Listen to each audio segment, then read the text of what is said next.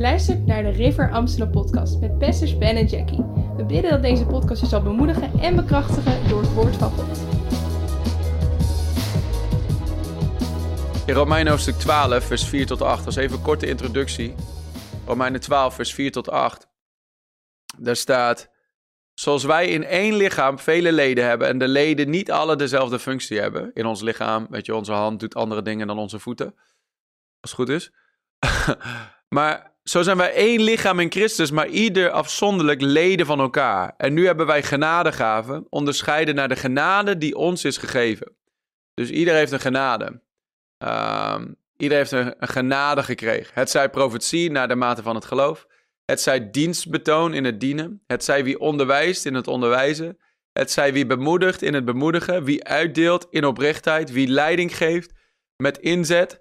En wie zich over anderen ontfermt met blijmoedigheid. Dus er staat gewoon als introductie over de roep van God.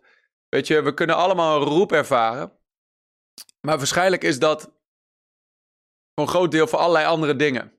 Uh, niet iedereen is geroepen om allemaal precies hetzelfde te doen. We zijn allemaal geroepen om in onze hoek te staan en het werk te doen dat God ons geroepen heeft. Weet je? Uh, er zijn mensen die geroepen zijn voor fulltime bediening. Ook daarbinnen zijn er verschillende kleuren. Dan heb je mensen die geroepen zijn voor de, za- voor de zakenwereld, weet je, om te ondernemen, kingdom business. Mensen zijn geroepen voor de bediening van hulpverlening of dienstbetoon. Dat is ook een bediening. Ondersteunende rollen. Dat is, dat is ook echt een bediening en vaak wordt dat onderschat. Weet je wel, er zijn mensen geroepen om, uh, om uh, weet je, een plek in te nemen in de wereld en daar invloed uit te oefenen. Weet je, er zijn, er zijn zoveel verschillende rollen en functies en genadegaven die God heeft voor het lichaam. En heel vaak wat mensen doen is ze kopiëren iemand die ze zien die succes heeft. Dan zeggen ze, wauw, dat wil ik ook. En ze gaan daar precies achteraan. Maar het is niet noodzakelijk dat dat jouw roeping is, weet je. Je kunt iets mooi vinden, je kunt ergens van genieten, je kunt ergens van eten. Maar dat hoeft niet per se precies te zijn waar God jou voor roept. Um, het is goed om voorbeelden te hebben. En het is goed om in dingen na te, na te lopen. Daar gaan we het ook over hebben. Want ik denk ook om de roep van God te ontdekken en te vervullen, Uh, moet je in een stroom komen. En um, als jij in beweging komt en in die stroom en die zeven sleutels gaat uitwandelen, die zeven stappen gaat, stappen gaat uitwandelen, dan gaat er iets gebeuren waardoor je steeds meer in jouw unieke hoekje komt, in jouw unieke genadegave terechtkomt, in jouw unieke roep, je, dat je echt begint te herkennen, dit is wie God mij gemaakt heeft te zijn en dit is wie hij mij geroepen heeft te zijn en dit is het geluid dat hij mij gegeven heeft en um, dit is mijn rol in deze generatie in het Koninkrijk van God. En het beste wat je kan doen, is in die rol blijven, in die hoek blijven, in die, in die functie blijven. We zagen daar dat het lichaam heeft vele leden, maar niet elk lid heeft dezelfde functie. Ook jij en ik, wij hebben allemaal, we zijn allemaal deel van het lichaam. Maar we hebben allemaal andere functies. Weet je, uh, uh, ieder is geroepen om een specifiek ding te doen. Of dat nou ondersteunend is, of een eigen ding, of een, wat dat ook maar is. Um, het beste wat je kan doen, is te blijven binnen die functie. Um, want wat je soms ziet, hè, is mensen die enorm aan het bloeien zijn, aan het groeien zijn, in een ondersteunende rol, in bijvoorbeeld de bediening van dienstbetoon, in de ministry of helps, zoals we dat noemen. Weet je, die daar aan het bloeien zijn, en dan zeggen van, ja, maar ik, ik wil ook, weet je, de fulltime bediening in. Of ik wil ook een predikende rol of zo. En daar, daar slagen ze helemaal niet. Daar zit helemaal geen genade op hun leven. Weet je, en, en, en, dan, en dan stappen ze uit, maar dan faalt het. En dan denken ze van, man, doe ik iets verkeerd? Nee, je bent gewoon in iets gestapt waar je niet de genade voor had. Je ziet het soms ook met ondernemers. Succesvolle ondernemers. Die daar genade voor hebben. En dan gewoon in, in vijf minuten meer geld kunnen verdienen dan sommige mensen in vijf jaar. Um, daar hebben ze genade voor. Maar dan uitstappen in bediening, omdat ze denken van ja, dat kan ik dan ook wel. Zo, zo werkt het niet. Je moet, je moet doen wat God jou roept te doen. En je moet blijven binnen die, die grace zone eigenlijk, die God jou geeft. En hoe meer je daarin functioneert, hoe meer je op het scherpst van de snede zult zijn van wat God jou roept te doen. En daardoor, hoe meer vruchtbaar je zult zijn, hoe meer impact je maakt. En uiteindelijk, de Heer houdt je niet accountable, verantwoordelijk, voor dingen die hij je niet roept te doen. Dus heel vaak zijn dat dingen waardoor uh, uh, je opbrandt of waardoor je je vreugde kwijtraakt. En waardoor je alleen maar bezig bent met van alles, maar er niet de joy in hebt. De, de, de vreugde zit in het precies doen wat God jou roept te doen. Um, dus met dat gezegd te hebben, hoe kom je daar nou in terecht? Hoe kom je nou terecht in die sweet spot? Hoe, kom, hoe ontdek je nou um, wie jij bent in je roeping? Wie heb God, wat heb God jou bestemd te zijn? En um, uh, hoe stap je daar nou in? Daar ga ik het over hebben vandaag. En ik wil je zeven sleutels geven. Are you ready? Zeven sleutels. De eerste, hoe kom je nou terecht in waar God je voor bestemd heeft? De eerste is continue honger. En uh, misschien moet je meeschrijven met dit soort dingen. Ik weet dat we altijd uh, veel, vooral jonge mensen hebben die zeggen van... hey, ik ervaar een roep in mijn leven, uh, in mijn hart, van wat God me roept te doen. Um, en ik heb honger. Ik, ik weet dat we een hele groep mensen hebben die ons volgt, die verlangen hebben om gebruikt te worden door God. Een van de eerste dingen die je moet hebben en ook moet houden... Is te, je moet honger hebben en je moet honger houden. Dus eigenlijk de sleutel nummer één is continue honger. Continue honger.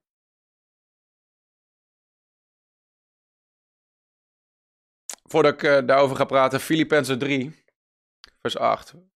Uh, wat, wat Paulus daar zegt is zo krachtig. Filippensen drie, vers acht tot veertien.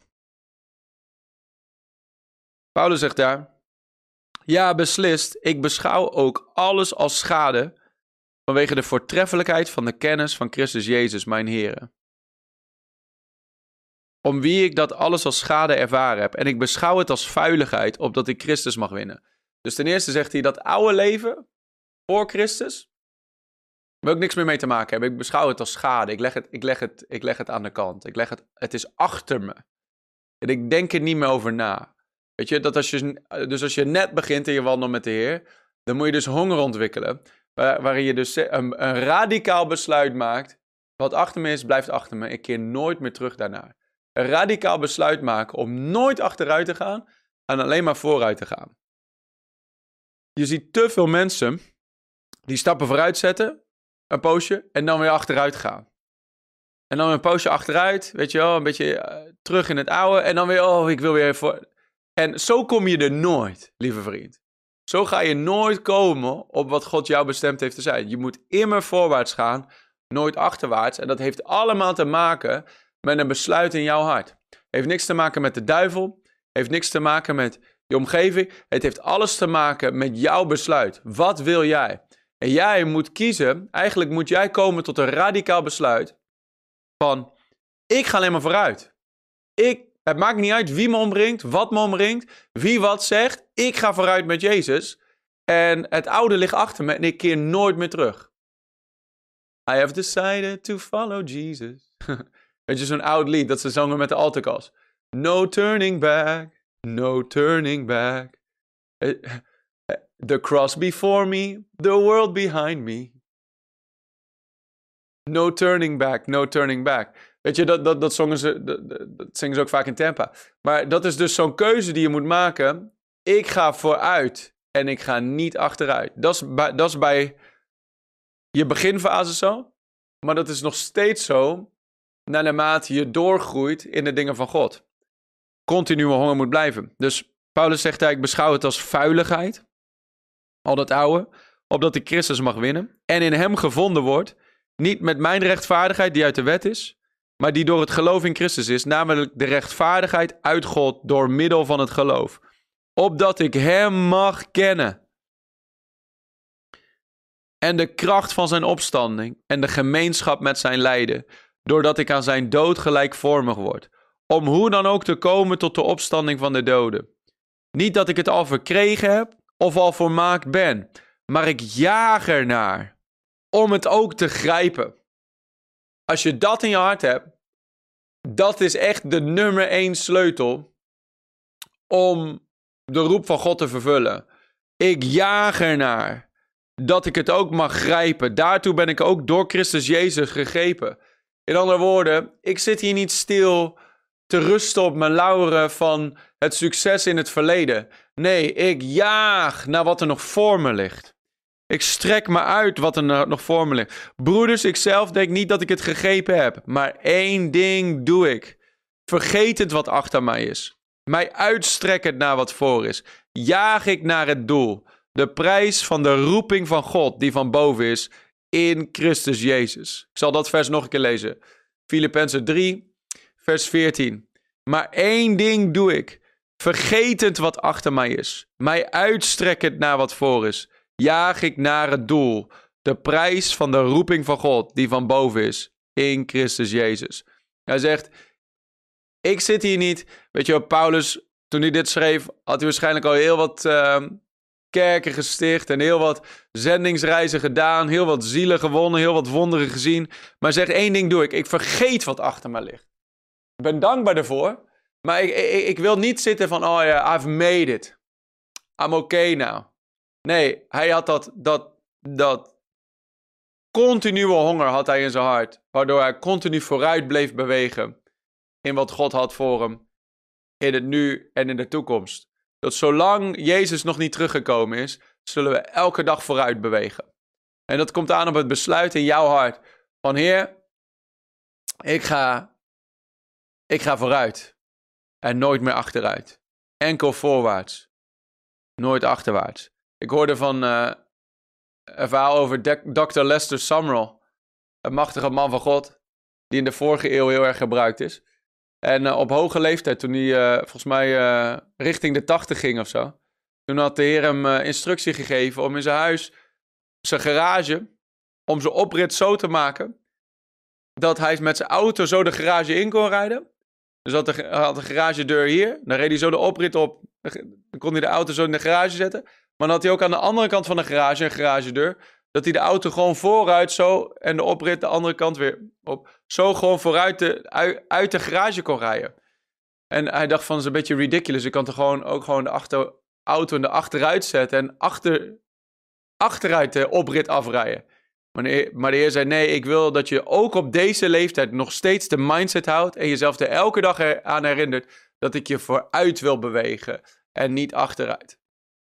Dus de Heer liet hem dat doen, zodat hij een mindset zou creëren op een leeftijd waar de meeste mensen al denken aan, nou, misschien moet ik maar... De meeste mensen al met pensioen zijn en denken aan van, nou, het is tijd om naar de hemel te gaan. Liet de Heer hem zien, nee, ik wil dat je nog steeds de mindset hebt van vooruit bewegen. Zelfs gewoon door je auto alleen al, weet je wel. Je, niet in de achteruit, alleen maar in de vooruit. Um, ik denk een goede mindset. Dat je elke dag wakker wordt en denkt van hoe kan, hoe, kan, hoe kan ik land in bezit nemen? Hoe kan ik vooruit bewegen in de dingen van God? Continue honger. Jezelf ook niet toelaten om lauw te worden. Gewoon geen optie. In de zomertijd, tijdens bijbelschoolpauze, uh, geen woensdag livestreams, geen zondagavond. Dan zou je kunnen zeggen, ik goed doe, gooi het even op een laag pitje.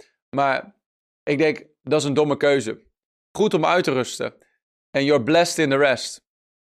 Maar het is juist een tijd om in de rust tijd met God te besteden, je tanks te vullen en niet achteruit te gaan, maar juist vooruit te gaan. Dat je niet straks als een Lazarus uh, het nieuwe seizoen inkomt, maar dat je juist met nieuwe openbaringen van wie God is en frisse moed het nieuwe seizoen ingaat. Geestelijk verkwikt, weet je, door jouw tijd met de Heer. En uh, ik denk dat is belangrijk. Ten tweede, dus de eerste sleutel is continue honger. Nou, nog één dingetje daarover, want je ziet het ook bij Elisa. En we gaan wel wat meer over Elisa praten in deze zeven sleutels.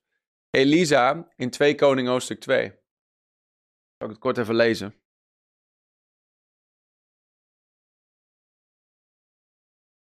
Elisa is een goeie om te bestuderen als je je geroepen voelt. Dat is ook waar we heel veel van deze sleutels vandaan halen. Maar Elisa, we gaan straks wel kijken hoe hij geroepen werd. Maar hier aan het einde van zijn tijd van dienstbaarheid naar Elia toe.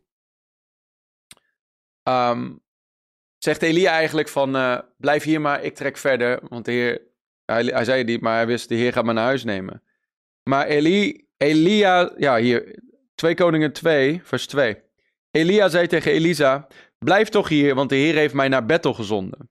Maar Elisa zei, zo waar de Heere leeft en uw ziel leeft, ik zal u niet verlaten. En zo gingen ze naar Bethel. Dat doen ze nog een paar keer. En dan vers zes.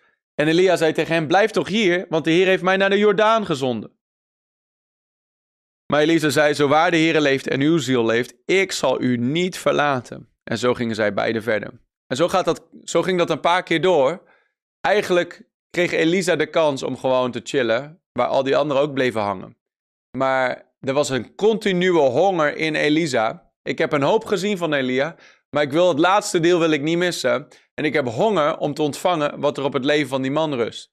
Zo, was, zo stond Elisa erin. En natuurlijk, we weten, hij kreeg een dubbel deel. Daar gaan we het zo nog over hebben. Het, dus tweede sleutel. Dus de eerste is continue honger. Nummer twee, beschikbaarheid. Hoe ga je nou de roep van God vervullen? Je moet jezelf beschikbaar maken. Als je niet beschikbaar bent, hoe kan God je dan gebruiken? En nogmaals, dit heeft allemaal te maken met wat God jou roept te doen. Dit is absoluut geen ding van iedereen moet zijn baan opzeggen en uh, zijn bedrijf verkopen en uh, de bedieningen. Nee, je moet doen wat God jou roept te doen, waar jij de genade voor hebt. Maar dan moet je dus wel beschikbaar voor zijn. In uh, Eerste Koningen negentien, dan zien we hoe Elisa geroepen werd. Dus als je, als je mee aan het lezen was, dan blader je een paar hoofdstukjes terug. Eerste Koningen negentien, vers negentien. Elia had zo'n moment gehad. Dus de geestelijk vader van Elisa. Hij had een moment gehad waar, die, waar hij het niet meer zag zitten. En hij dacht, ik ben klaar. Ik, moet, ik, ga, ik ga nu naar huis, Heer. Ik ga nu naar de hemel. Neem me maar mee. Maar de Heer zei, je bent nog niet klaar. Want ik heb nog een legacy fase voor je. Waar jij een overdracht geeft naar de volgende generatie. En een impartatie geeft naar een nieuwe groep die het stokje over gaat nemen van jou. En uh, een van de namen die genoemd werd door God was de naam van Elisa, om de profeet te worden in plaats van Elia. En dus Elia die ging, vers negentien, hij ging daar vandaan en trof Elisa, de zoon van Safat, aan. Deze was aan het ploegen met twaalf span runderen voor zich uit. En hij bevond zich bij het twaalfde. Elia ging op hem af en wierp zijn mantel naar hem toe. Hij verliet de runderen, snelde achter Elia aan en zei, laat mij toch mijn vader en moeder kussen, daarna zal ik u volgen. Maar Elia zei tegen hem, ga, keer terug, wat heb ik, wat heb ik u gedaan? Zo keerde Elisa van achter Elia terug, nam een span runderen, slachtte ze en kookte hun vlees op het hout van het juk van de runderen. Hij gaf dat aan het volk en zij aten. En daarna stond hij op, volgde Elia en diende hem. Wat deed Elisa? Elisa maakte zichzelf beschikbaar. Hij zei van, oké, okay, nu kan ik niet gaan, want ik heb het bedrijf van mijn vader dat ik moet runnen. Ik ben hier bezig met die runderen. En dan krijgt hij die mantel naar zich geworpen. Dan moet hij een keuze maken. Ga ik hier blijven hangen in wat voor mij bekend is? Of ga ik de roep van God volgen en ga ik ruimte maken voor de zalving? Ga ik ruimte maken voor de roep van God in mijn leven? En hij moest dus een radicaal besluit maken om zichzelf beschikbaar te maken. En wat deed hij? Hij brandde alles op wat hem terughield. Hij moest, het, hij moest zijn schepen verbranden, om het zo maar te zeggen. No turning back. Hij moest zichzelf beschikbaar maken. Hij zei van, oké, okay, dit ding houdt me tegen. Ik geef het gewoon weg. Dat moesten wij ook doen toen we uit Amerika naar Nederland gingen. Uh, mijn vrouw en ik. Toen moesten we eigenlijk onze schepen verbranden daar zo. Uh, uh, het zo moeilijk maken om terug te keren. Dat het gewoon, je, je kunt niet terug. Want je bent uitgestapt op het water. En je blijft op dat water wandelen. Elia moest dat doen. Elisa moest dat doen. Maar je ziet het ook bij Petrus. In Lucas vijf.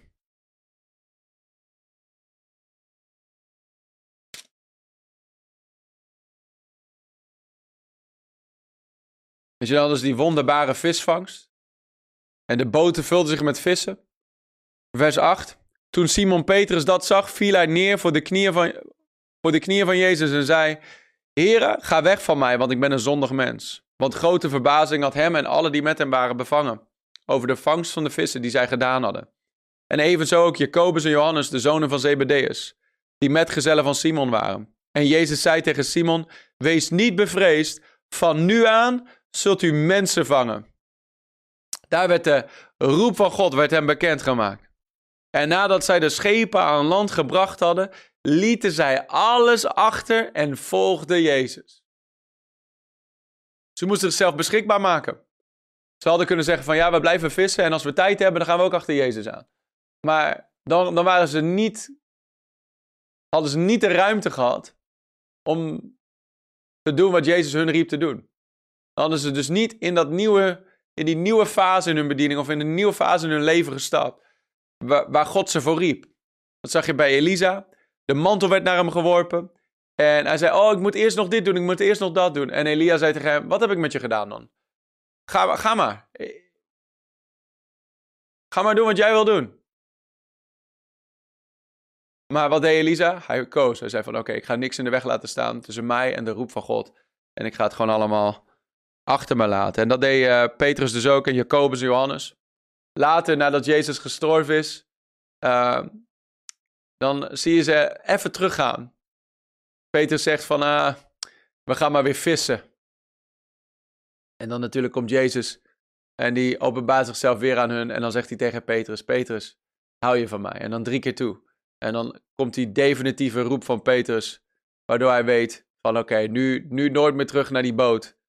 Vanaf nu echt mensen vangen. En um, toen ging het in de sneltreinvaart met Petrus. Beschikbaar maken.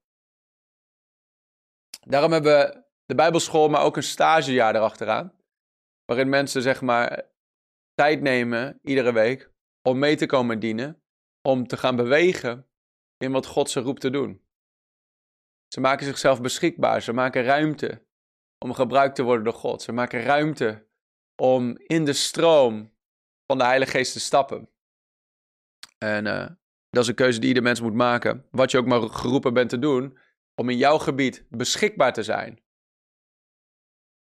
Om gebruikt te zijn, gebruikt te worden door God. Next one. Impartatie. Of je zou het ook zoonschap kunnen noemen. Impartatie of zoonschap. In twee Koningen twee, daar waren we net, waarin uh, Elia, Elisa zei van, Heer, ik, uh, uh, Elia, ik verlaat u niet. Ik blijf bij u. Maar dan gaan we verder lezen in vers negen.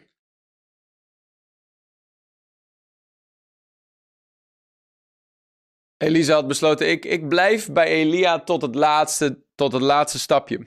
vers negen, het gebeurde nu, toen zij overgestaken waren, dat Elia tegen Elisa zei, vraag mij wat ik voor u doen zal, voordat ik van u weggenomen word. Elisa zei, laat er toch twee delen, een dubbel deel van uw geest op mij mogen zijn. Elia zei, u, u hebt een moeilijke zaak gevraagd, maar als je mij zult zien, als ik bij je weggenomen word, dan zal het je gebeuren, maar zo niet, dan zal het niet gebeuren. Het gebeurde, terwijl zij al sprekend verder gingen, zie dat er een vurige wagen met vurige paarden kwam, die tussen hen beiden scheiding maakte. Zo voer, zo voer Elia in een storm naar de hemel.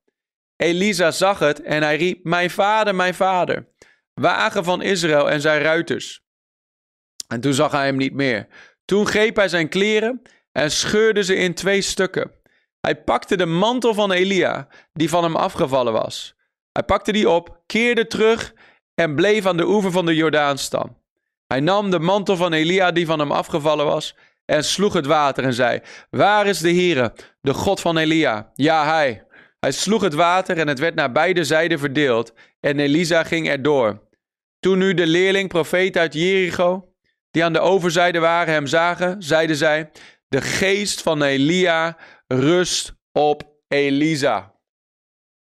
Er was daar iets gebeurd met Elisa, waardoor de mantel van Elia, de geest van Elia, een dubbel deel van de zalving die op Elia was, op Elisa kwam.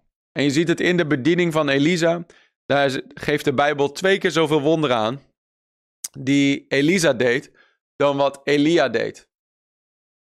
Er kwam, er vond een impartatie plaats, een overdracht om het zo maar te zeggen. Die plaatsvond van Elia naar Elisa toe. Um, dat zie je ook bij Mozes en Jozua in Deuteronomium vierendertig. Daar staat, kijken,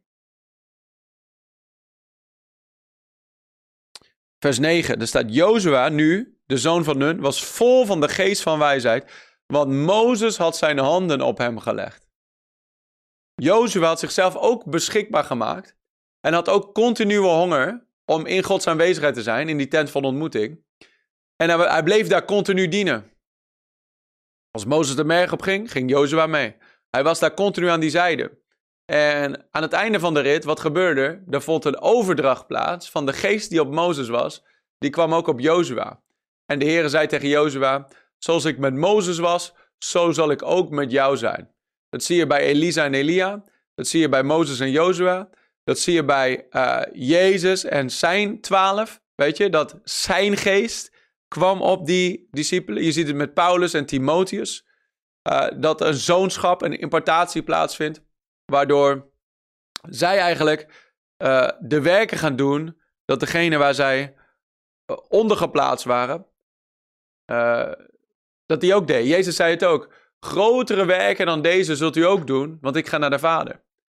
Dus eigenlijk is daar een continue verbreding en een vergroting en een versterking van wat God wil doen door zijn volk heen, als wij dit principe van zoonschap en impartatie beginnen te begrijpen. Heel vaak, en daar hebben we het wel vaker over gehad, dus ik ga er niet veel tijd aan besteden. Maar heel vaak denken mensen van, uh, ik heb alleen Jezus nodig. Dat is niet waar. Je hebt Jezus nodig, alleen Jezus nodig voor je redding. Maar daarnaast heb je nog heel veel andere dingen nodig. Je bent in een lichaam geplaatst. Je bent onder autoriteitsge- autoriteit geplaatst. Jezus heeft de vijfvoudige bediening gegeven als geschenk aan het lichaam om de heiligen toe te rusten, zodat zij klaargestoomd zijn voor het werk van dienstbetoon. Dus je hebt niet alleen Jezus nodig. Jezus heeft ook gaven gegeven.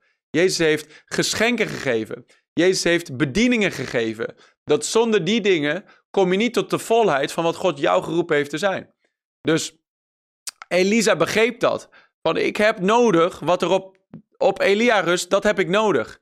En ik ga niet zoals die andere leerlingprofeten aan de zijlijn staan kijken en zeggen van, nou ja, ik zoek het zelf uit. Nee, ik ga heel dichtbij zijn bij die man waar ik, uh, waar ik die zalving op zie. En daar ga ik van ontvangen. En als ik de mogelijkheid krijg, ga ik een honger hebben om een deel van die, van die, van, om die mantel te krijgen, om het zo maar te zeggen. En het mooie hiervan is, het is niet één op één. Het is niet dat één persoon kan één persoon voortbrengen. Geestelijke vaders hoeven niet maar één zoon te hebben. Ze kunnen er vele zijn. Um, Maar er zit zo'n kracht in. Velen missen dat. Uh, omdat ze alleen het aardevat zien. Elisa had makkelijk naar Elia kunnen kijken en alleen maar het aardevat kunnen zien. Maar een wijs persoon ziet de schat in het aardevat en ziet de zalving daarop. En trekt daaraan. Ontvang daarvan. Je, ik denk niet dat je op de volheid van je bestemming komt zonder die impartatie. Zonder dat geestelijke zoonschap, om het zo maar te zeggen. Daarnaast zijn er ook, iemand zei dit, iemand zei, de kwaliteit van je bediening is afhankelijk van de kwaliteit van de handen die op je gelegd zijn. De kwaliteit van jouw bediening is afhankelijk van de kwaliteit van de handen die op jou gelegd zijn. In andere woorden, als jij, zoals Jozua, iemand herkend hebt in jouw generatie waar Gods geest op is, en daarvan ontvangt, dan is dat zo'n springplank die jou lanceert in jouw bediening. Dat is echt hoe het werkt. Als je kijkt naar bijvoorbeeld, een, we hadden het net over Theo Osborne. Elke campagne die hij deed in ieder land, degene die hem vertaalde in dat land, aan het einde van de, de campagne had hij een Uh, een gewoonte dat hij die vertaler de hand oplegde en zalfde met olie. Al die vertalers zijn machtige dingen voor God gaan doen in hun natie. Wat is dat? Impartatie. De kwaliteit, dat waren vaak nobodies toen Osborne kwam, maar nadat hij wegging en nadat ze impartatie ontvingen, pff, skyrocket. Wat is dat? Impartatie. Een genade die op je komt, omdat iemand je de hand opgelegd heeft. En dan heb ik het niet over lege handen op lege hoofden. Ik heb het over gezalfde handen. Van dragers van iets groots dat God ze gegeven heeft. Dat, waar er een werkelijke, daadwerkelijke, tastbare overdracht plaatsvindt. Die je leven transformeert. Dit zijn geestelijke dingen die echt zo functioneren voor degenen die het begrijpen. Heel vaak in Nederland hebben we die begrepen. Omdat we zo intellectueel zijn. We denken dat alles te plannen is en alles te organiseren is. Maar de dingen van Gods geest zijn niet te plannen en niet te organiseren. Het zijn geestelijke zaken. En je, je, you, you tap into it. Je ontvangt ervan door honger, door dorst, door verwachting, door eer, door erkenning, door te herkennen. Hé, hey, dat is een gezondene naar mijn generatie. En Pastor Rodney Howard-Browne, dat is een gezondene naar onze generatie. Dat is een generaal die nog op steeds op deze aarde rondloopt. En het is niet wijs als we daar niet van ontvangen. Daarnaast zijn nog anderen. Zoals toen Pastor Adeboye naar Nederland kwam. Dat is een man die op tachtigjarige leeftijd nog zoveel voor de Here doet, in honderdnegentig landen kerken heeft, nog steeds met dezelfde vrouw getrouwd is, een schandaalvrije bediening heeft, een man met nederig karakter die gewoon mega veel vrucht draagt. Weet je, toen ze mij, als die in Nederland is, dan, ben ik, dan, dan, ben ik, dan zijn we niet slim als we daar niet bij zijn en daar niet van ontvangen. Dus na die dienst ook zijn we naar achter gerend en uh, wilt u ons de handen opleggen. En dat heeft hij gedaan en er is een genade op ons leven gekomen die er voorheen niet was. Een tastbaar iets, dat, waar, waar, waarvan ik herken van, man, er is iets met me gebeurd.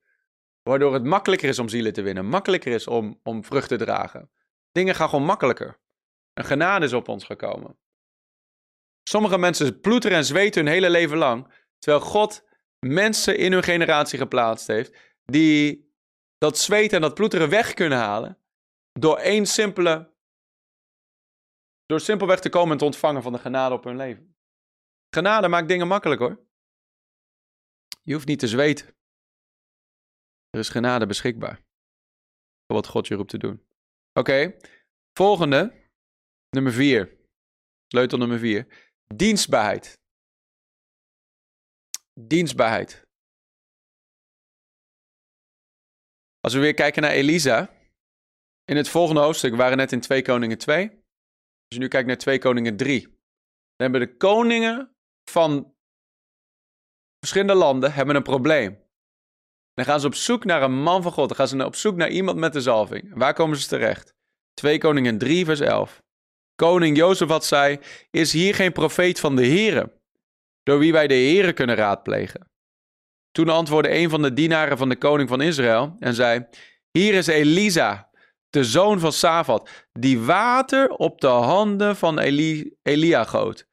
En koning Jozefat zei, het woord van de Heer is bij hem. Wat wordt er gezegd hier over Elisa? Elisa stond bekend als iemand die het woord van de Heer had.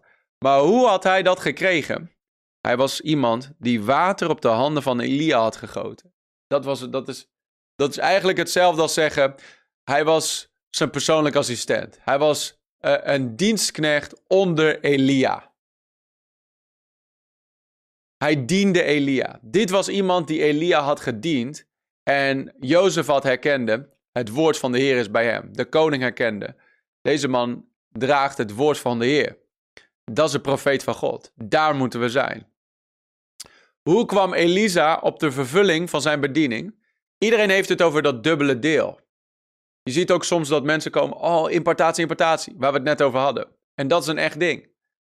Maar ik denk, Sommige mensen, sommige mensen, sommige bedieningen zijn in je leven geplaatst voor een snelle importatie. Andere bedieningen zijn in je leven geplaatst om onder te komen en onder te dienen. Waar je, waar je herkent, dit is de flow waar God mij ook voor roept. Dit is mijn tribe, dit is mijn flow, dit is mijn familie, dit is mijn ding. Dit is wat, dit is, hier heb ik helemaal klik mee en hier wil ik helemaal in meebewegen. Dat is... Dat is een nog dieper level dan een simpele importatie. Elisa had de importatie, yes. Jozua had de importatie, yes. Petrus had die importatie, yes. Want bij allen werd de handen opgelegd. Maar er was meer dan dat. Bij hun allemaal was er nog iets meer. Was er een dieper level. Dat ze niet alleen kwamen bij één conferentie en zeiden, leg me de handen op. Nee, er was een langdurige dienstbaarheid. Waar zij ondergeschikt, zichzelf ondergeschikt maakten aan die bediening en begonnen te dienen. En de handen ophieven, om het zo maar te zeggen. Of de visie van die persoon omhoog haalden. En uh, zichzelf beschikbaar gemaakt hadden om te zeggen, wij gaan gewoon dienen onder deze bediening. We gaan dienen onder deze visie. En er is iets, hè. de roep van God kun je niet vervullen zonder de zalving. En te zalven betekent te smeren. En eigenlijk als je het opzoekt, dan is het dat je zij aan zij het land staat te ploegen. En dat doordat je samen aan het werk bent, dat schouder aan schouder, er iets afgesmeerd wordt van de een op de ander. Dat is eigenlijk wat er gebeurt. Dat terwijl je begint te co-laboren, dat je begint mee te werken in het, in het oogstveld, zij aan zij met iemand waar de zalving op is. Dus je begint te dienen in datzelfde veld. Wat gebeurt er? Er wordt iets afgesmeerd op je. En dit is een dieper niveau dan de impartatie alleen.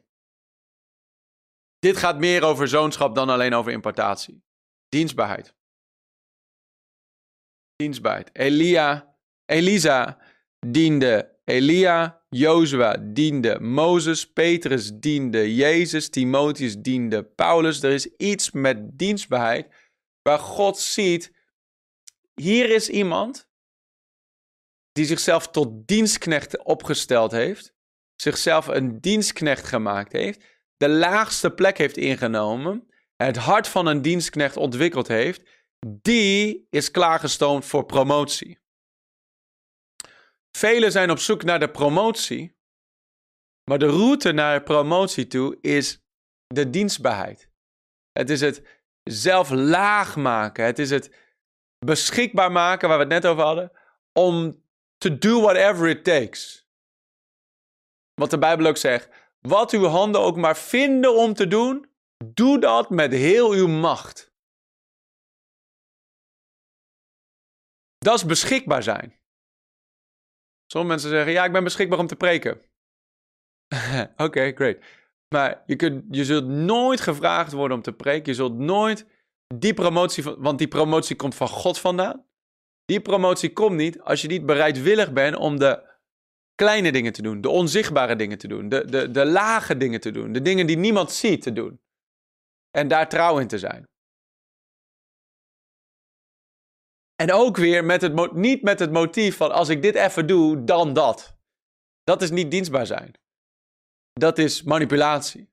Dat is het systeem, het systeempje spelen, uh, het spelletje spelen om maar gewoon je eigen ambitie te vervullen. Dat is niet hoe dingen werken. God ziet het hart, hè? Nee, het hart, het hart van een dienstknecht ontwikkelen. Want uiteindelijk je hele bediening, die hele roep vervullen, de, de, de rode draad door die hele roeping heen, door die hele bediening heen, in het vervullen van die bestemming is allemaal dienstbaarheid. Want of je nu voor honderdduizend mensen staat, of voor één, je bent daar om te dienen. De zoon des mensen is niet gekomen om gediend te worden, maar om te dienen en om zijn leven te geven als losprijs voor velen. Om zichzelf dienstbaar te maken, om die laagste positie van een dienstknecht aan te nemen eigenlijk. En dat is ministry. Ministry is niet fame and fortune. Ministry is meeting the needs of people. Meeting the needs of people. In de noden van mensen voorzien. Dat heeft allemaal te maken met dienstbaarheid.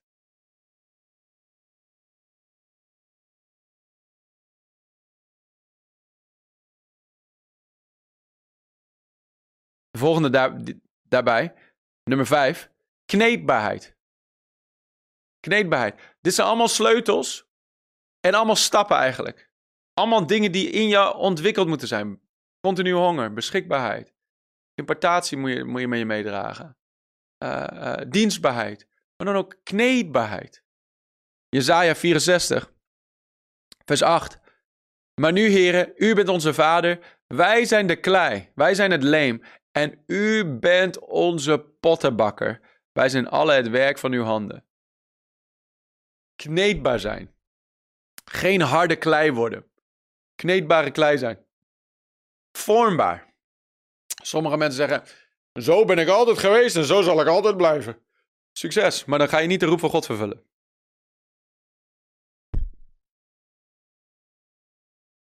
Zo heb ik het altijd gedaan en zo zal ik het altijd blijven doen. Zie je ook als we mensen trainen voor evangelisatie bijvoorbeeld. Volgens mij hebben we best wel iets gekregen van God dat vruchtbaar is. Volgens mij wat hier in Amsterdam gebeurt, bij de River, met hoeveel zielen er gewonnen worden, op straat, maar ook in de diensten, is best uniek voor Nederland. En dan nog heb je ten eerste mensen die, die, die daar gewoon nul uh, be, uh, begrip voor hebben van, man, dat is, dat is bijzonder, daar moeten we eigenlijk van leren, want God wil dat ook gewoon daar doen.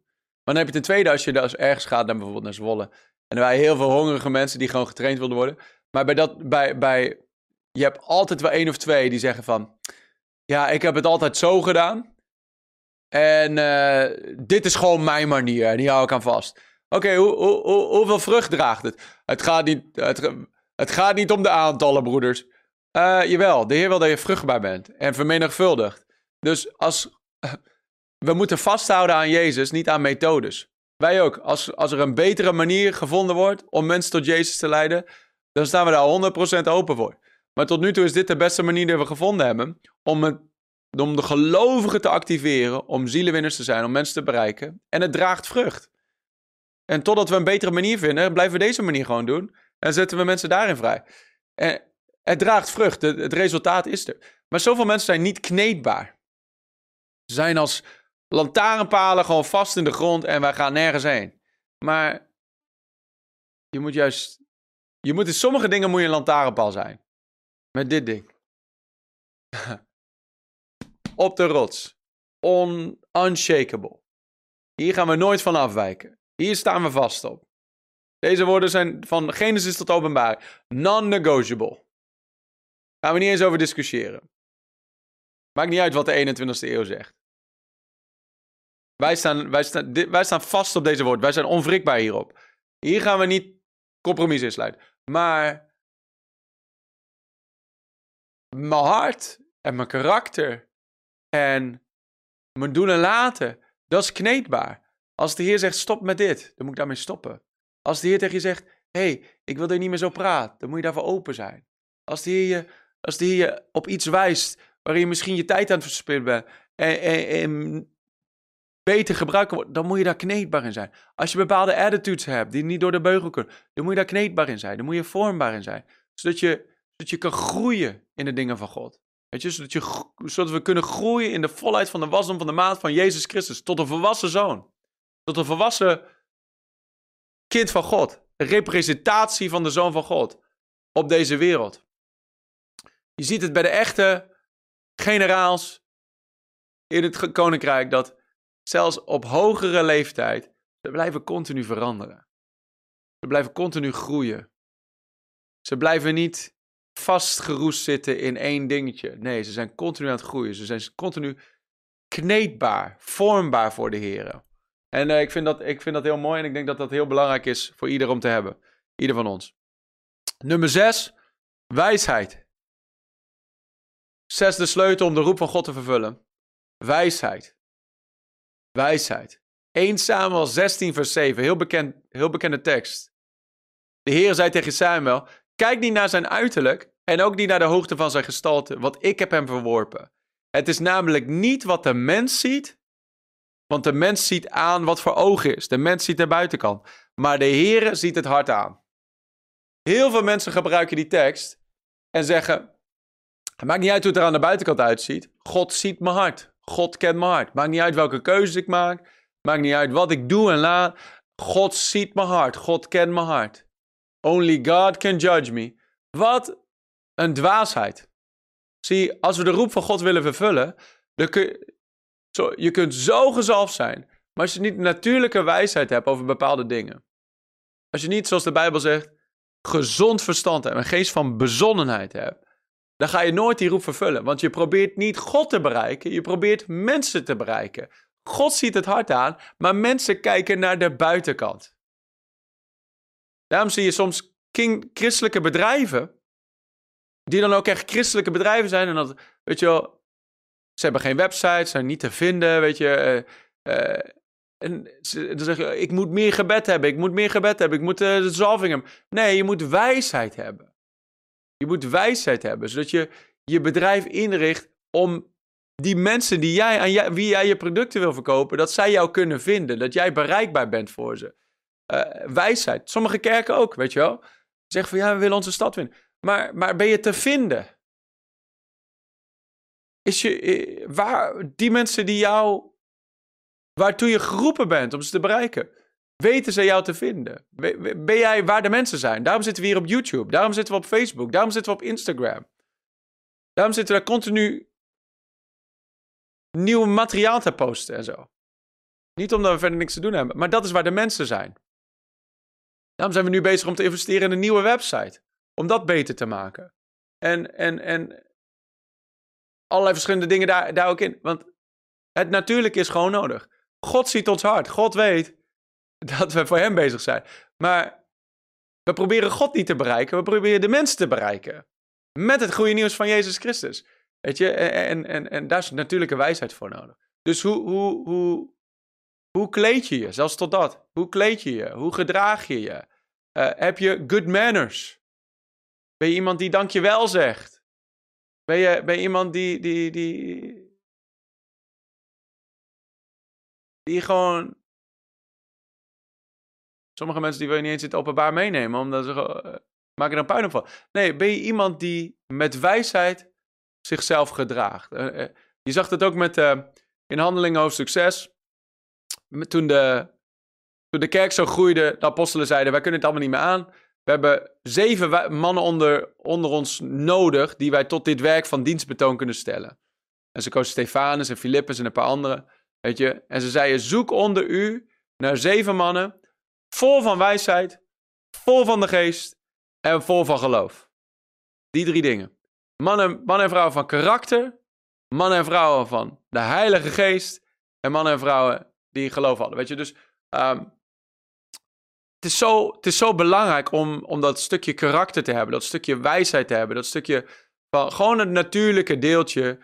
die sommige mensen nooit van hun ouders hebben meegekregen. Dus dat is ook niet hun schuld. Maar het is wel belangrijk om die dingen te ontwikkelen. Hoe, hoe, hoe, uh, hoe ga ik met mensen om? Wijsheid over hoe ga je met het andere geslacht om? Hoe, wijsheid over hoe ga je met je financiën om? Weet je, dat, dat heeft niks te maken met bidden en vasten. Dat heeft allemaal te maken met wijsheid. Het heeft te maken met, uh, weet je, hoe, hoe ga je met je vrouw om? Hoe ga je met je kinderen om? Hoe ga je met de mensen in je team om? Wat voor leiderschap heb je? Al die dingen meer. Weet je, sommige mensen die, die, die, die hebben de zalving, maar die missen dat deel. En je hebt allebei nodig. Je hebt allebei nodig om de roep van God te vervullen. In ieder, in ieder geval tot de volheid ervan. Dus, en die dingen zijn te ontwikkelen. Er zijn genoeg materialen beschikbaar uh, op YouTube, in de, in de, in, op bol punt com. Weet je, lees boeken. Lees boeken over jou als je... moeite hebt met budgetten en zo. Lees elk boek van Dave Ramsey. Lees boeken over budgetten. Lees boeken over uh, uh, um, financiële stewardship. Lees boeken over uh, je dagelijkse gewoontes, bijvoorbeeld. Uh, van wat doe je dagelijks? Wat zijn de stapjes die je dagelijks zet? Uh, lees boeken over leiderschap. Lees boeken over die dingen. Kijk filmpjes over etiketten. Niet uh, etiketten op een uh, ding. Nee. Manners, weet je wel, goede gewoontes, goede manieren. Uh, hoe communiceer je? Het zijn, dat lijken basisschooldingen, maar het zijn hele belangrijke dingen. En helemaal in de, in de Pinksterkerk, charismatische kerk, mensen denken dat het allemaal gaat over hoe hard je in tongen kan bidden.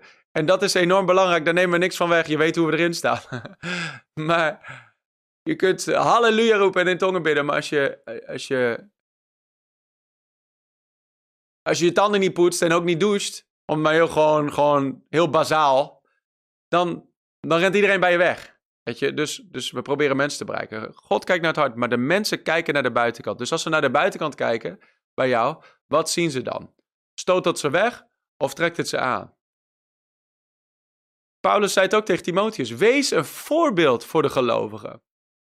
In woord, in daad, in spreken, in al die dingen. Wees een voorbeeld.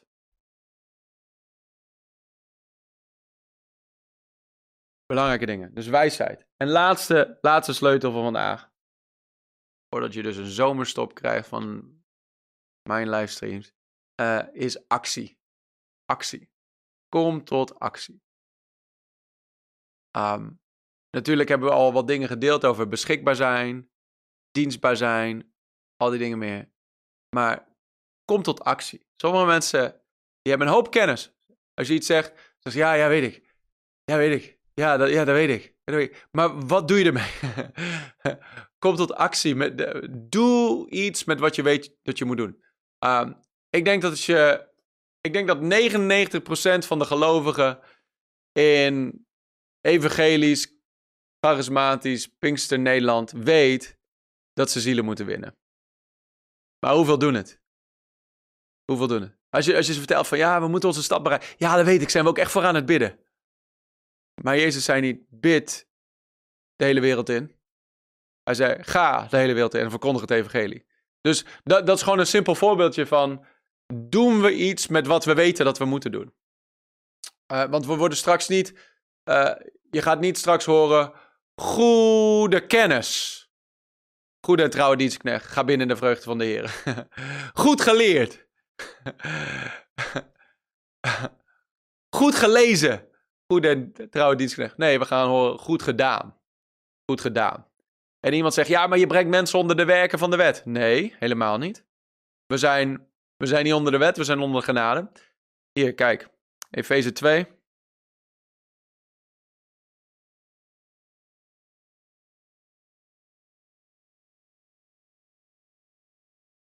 Blader, blader, blader. Efeze hoofdstuk twee.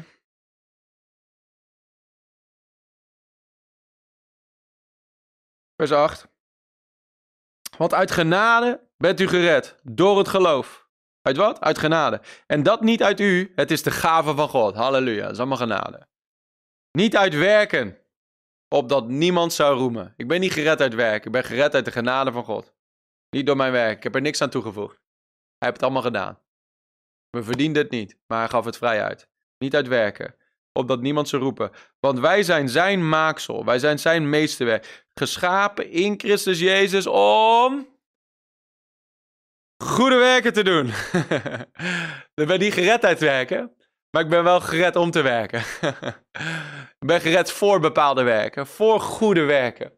Om goede werken te doen die God van tevoren bereid heeft, opdat wij daarin zouden wandelen.